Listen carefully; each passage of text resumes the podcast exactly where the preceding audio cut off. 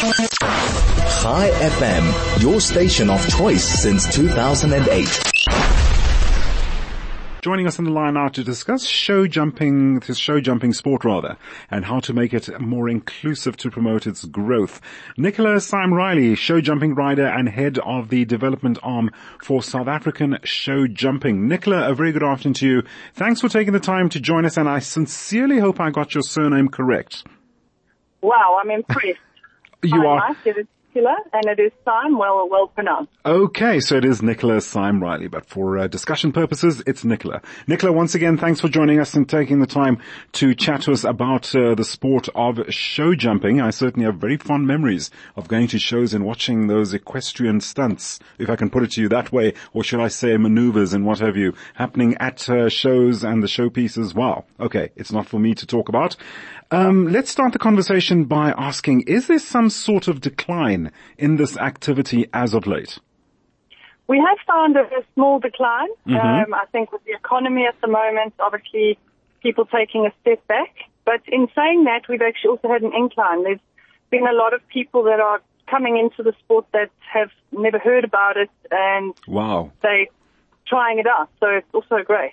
Okay, so um, I, I, sh- I can imagine previously disadvantaged communities as a target market, uh, uh, as an example, and uh, schoolgoers, for for that matter, are taking more of an avid interest in this. And of course, you you are you do promote these kind of programs and initiatives behind the scenes. Totally. So what there is available at the moment, and when we were kids it started, but it wasn't as big as it is now, is they've got SANESA, which is a schools league, and the kids go to the school shows and they participate in those shows, and then they end up going through to regional and then uh, national teams. So they get their Right. school colours, they get their, their Curulini or uh, their national colours, so to speak.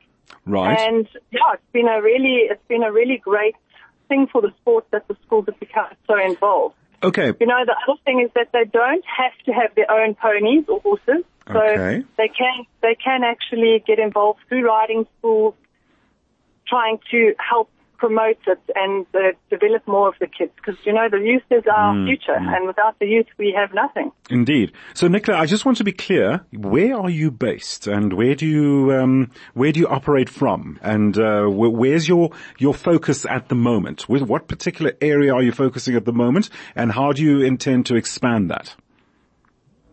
I'm in the East Rand. Right. I live in Benoni. I've got a stable yard in Benoni, which I run a riding school, which again starts developing the kids from grassroots, getting Okay. them started. Obviously, you know, some of them they just want to come and walk and pat the pony. We've had kids even as old as 2 Mm-hmm. coming and walking around on a horse and having a little pat and a cuddle. Can and then imagine. you know they go. They, some of them go up the grades and and eventually buy their own ponies and horses and develop up the grades into top juniors and top adult riders. Right. But at this point in time, my focus is to try and get more of those grassroots involved in the Right. sport. Okay.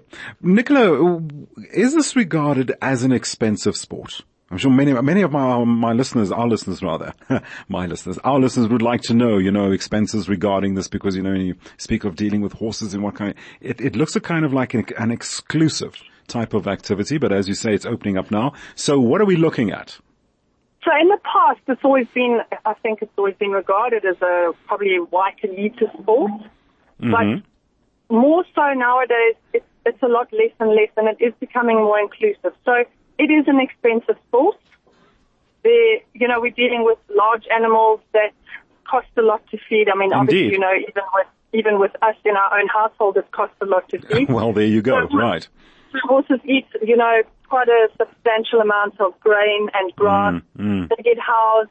They have to live on shavings, which is, you know, wood chips that they get shaved off um, pine trees or whatever. So sometimes you just get off cut from places, or you actually have to purchase good quality shavings. And you've got staff that have to look after the horses and brush them and feed them, and you know, their general I can- welfare has I- to get taken into account. Yeah. I can I can well imagine, coupled with the fact that also uh, you probably have sp- specific um, breeds of horses. Look, I'm no uh, expert there, but we talk about uh, Arab stallions and mustangs and palominos and things like that. I'm just giving that as an example. I'm sure also the type of breed counts here uh, regarding its upkeep. Yes. So to go back to expenses again. People that own their own horses, obviously it's expensive because again, you've got all the upkeep, but you've got silly things like shoes you know, when you cut your nails, you have to cut your nails every three to twelve. Correct. Week, right. With horses, we have to do it every five to six weeks. So there's that cost. But if you go back to developing, there's people don't have to purchase a horse to start. Sure. You know, you go and find a good quality riding school that's got accredited coaches that right. can teach you the right way from the beginning you know, they can start off baiting a horse, which means they pay a little bit towards the horse, and then they have the access to come and ride the horse more often, go to shows, or, you know, whatever suits their, their suits. fancy, so to speak. So, so it's just, it's an amazing outing for the kids, an amazing outing for the parents, just to actually have the kids outdoors and, right. you know, having, a, building up relationships with ponies, with other kids, with adults, with coaches. It's Right. All round, it's just such an amazing sport, and it's, it's really, I always say it teaches kids life lessons. So what they learn from riding horses and dealing with the wins and the losers. You know, you, you lose more than you win, and it just teaches you just so much about life. Indeed, Nicola. Nicola, uh, again, I would just wish we could we had, had a bit more time to just unpack the issue a little bit. We've just about run out of time. Uh, yeah.